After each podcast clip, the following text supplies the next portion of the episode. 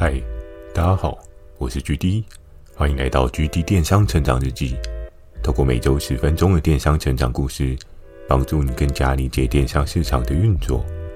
如果有想要询问的电商相关问题，也非常欢迎大家寄信到描述的 mail，或是可以在留言板留言给我。Firstory 也有推出新的语音留言功能，期待大家可以给我更多不同的建议。好的，我们正式进入今天的主题。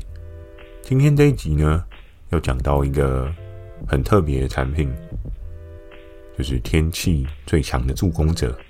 那这个产品呢，它所属是在谁的手上呢？它又是谁的武器呢？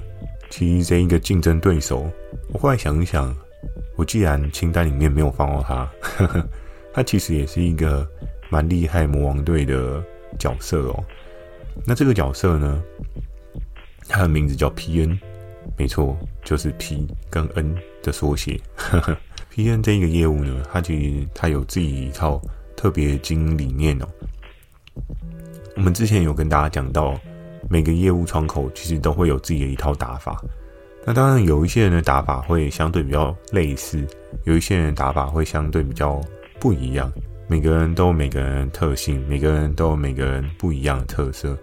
那其实 PN 它的打法呢，其实跟我们远征队的 FK 有异曲同工之妙，这一件事情呢，在后面的集数我也会渐渐渐渐的跟大家提到。那今天要讲到 PN 的它的这个产品是什么呢？是不是你在家里常常都会有很多的瓶瓶罐罐？我仔细有去数了一下，在在今年过年大扫除的时候，我稍微数了一下我自己家里的瓶瓶罐罐，诶，光是保温瓶可能至少就六个了。然后闷烧罐有两个，然后还有各式各样的保温效果的周边产品，其实林林总总加起来也至少有超过十个。这个数字其实想一想也蛮高的。一个家里到底有多少的东西是需要保温的？然后更有趣的事情呢，其实是在去年的时候，我后来发现，诶，我自己办公室的保温瓶也 always 都有两个。那我会准备两个保温瓶的原因，是因为可能 maybe 一个可以喝冷的，一个可以喝热的。但后来的习惯调整成都喝热的，就觉得，诶，那其实冷的那个不太需要留着嘛。于是呢，在去年的时候，我就把冷的保温瓶呢，这个就直接把它丢掉了，因为相对它也陪伴了我至少三到五年吧。虽然它不是知名牌子，然后也不知道是哪里来的。但我我就觉得，嗯，它年限应该也差不多，因为也确实有一些刮痕。然后大家都知道，如果假设像保温瓶这这些餐厨器具，如果有一些痕迹啊、磨损啊，那你直接喝到水啊，会不会有一些重金属的残留？这其实是有可能的哦，而且是会有风险的。当然也不是要吓吓大家，只不过确实有一些产品，它的寿命已经被你用到差不多了。适时的汰换，其实现在一个杯子、一个门槽罐也没有你想象中的这么贵哦，所以该换就换吧。那这些瓶瓶罐罐呢？今年的除旧布新啊，跟个人极简生活的过程中，我真的一度很想要把一些没有用的都丢掉，但后来想一想，有一些可能又还可以用，有一些可能放着也不会坏。所以到最后呢，自己还是收手，就是嗯，好吧，真的已经磨损的很严重的，我再把它丢掉这样子。那讲到这些瓶瓶罐罐啊，跟 PN 有什么样的关系呢？就要接下来讲到跟整个市场需求有什么很密切的关系呢？天气冷呢，这些你会想买？其实人哦，对于生活的一些需求，有时候是很直觉性的。我们可以想想，在天气很热的时候，点杯手摇饮，或者喝个冰水，或者吃支冰棒，都是一个很直觉性的反应哦。你可能都是本能性的想要把自己身体体内的体温降低哦。但是相对来讲，如果天气冷的时候，你买件外套啊，还是喝杯热饮啊，还是说你今天去买个保温瓶啊？都是非常合乎逻辑的哦。在当时呢，PN 他的这一个合作伙伴呢，算是一个鬼神级的角色。我记得那时候，每个合作伙伴应该是说每个业务窗口手下的合作伙伴，只要听到，只要听到这一个合作伙伴他做什么东西，每个人都是靠一边走哦。为什么呢？因为他的成本真的低到一个爆炸，他的成本真的很强，他的成本是在当时候所有的合作伙伴里面应该算最高的哦，很少有人可以给的比它还要高哦。而也就是因为这样子呢。皮恩在整个策略的走向呢，它有一个超级无敌强的专精策略哦，而且这一个合作伙伴他怎么来的呢？这件事情就是一个更有趣的故事了，我会在后面集数再慢慢跟大家分享哦。那这一些因为天气冷所产生出来的市场需求的效果呢？所以其实，在整个冬天的过程中，我们最常能够知道的，当然还有一些其他的附属的周边产品，而像是保温瓶啊，跟闷烧罐这个东西，真的是越来越被大家需求哦。那再加上有些人可能他会有想要自己带便当的需求，所以渐渐呢，也开始慢慢的培育起了整个市场上面闷烧罐的这个产品的需求。如果大家大概知道闷烧罐的原理呢，它其实是利用一开始啊。你今天比如说，好，假设你今天天气冷，你想要喝个香菇鸡汤好了。那你今天香菇鸡汤煮好呢，放到闷烧罐里面，然后因为闷烧罐它里面的不锈钢材呢是算是比较 high level 的不锈钢。那这个不锈钢呢，再加上它里面有一个真空隔热层，它可以有效的将外界的这个温度去做一个抵挡哦，就会变成热能持续的在闷烧罐里面。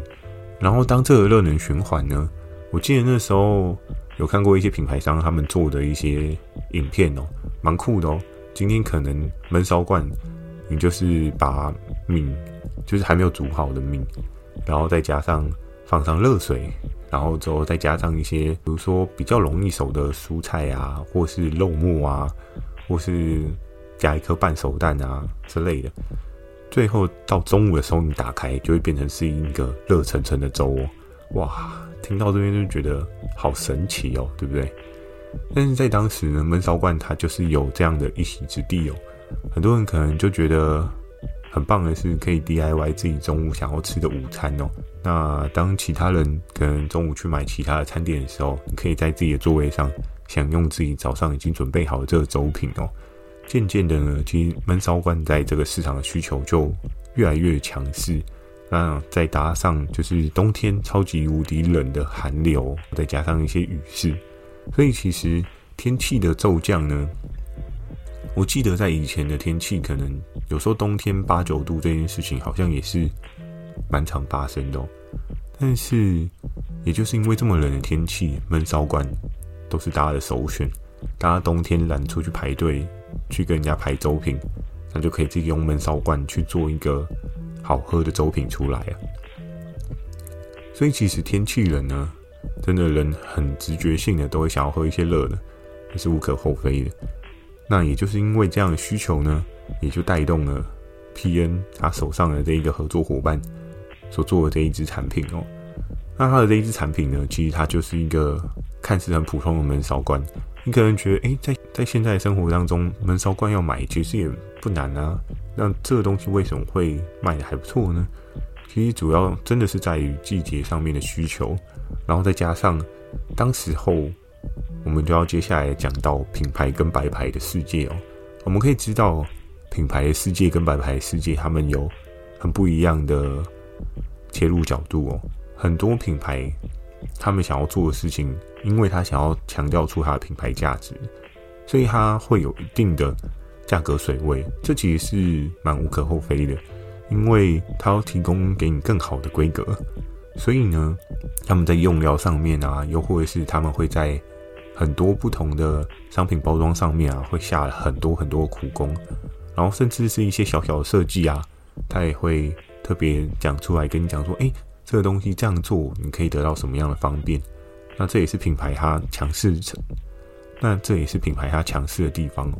尤其如果以保温瓶跟闷烧罐这两个类别，应该不用我讲，大家自己脑袋就会有一些品牌浮现出来吧，像是象印啊、虎牌啊，或是膳魔师啊，这三个牌子应该是大家算是比较龙头前面的知名的闷烧罐啊，或是保温瓶的品牌哦。所以其实，在当时呢，那 PN 他的这个合作伙伴，他做的是这三个牌子吗？呃，不好意思哦，他也没有到这么厉害。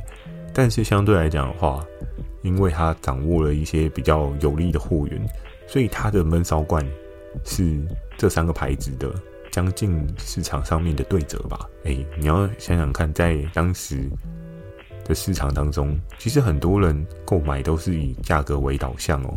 尤其东方的世界来讲的话，也是真的很价格导向。那更不用说各大的电商平台，大家也都是价格导向居多嘛。可是呢，在当时候，大家都是价格导向居多嘛。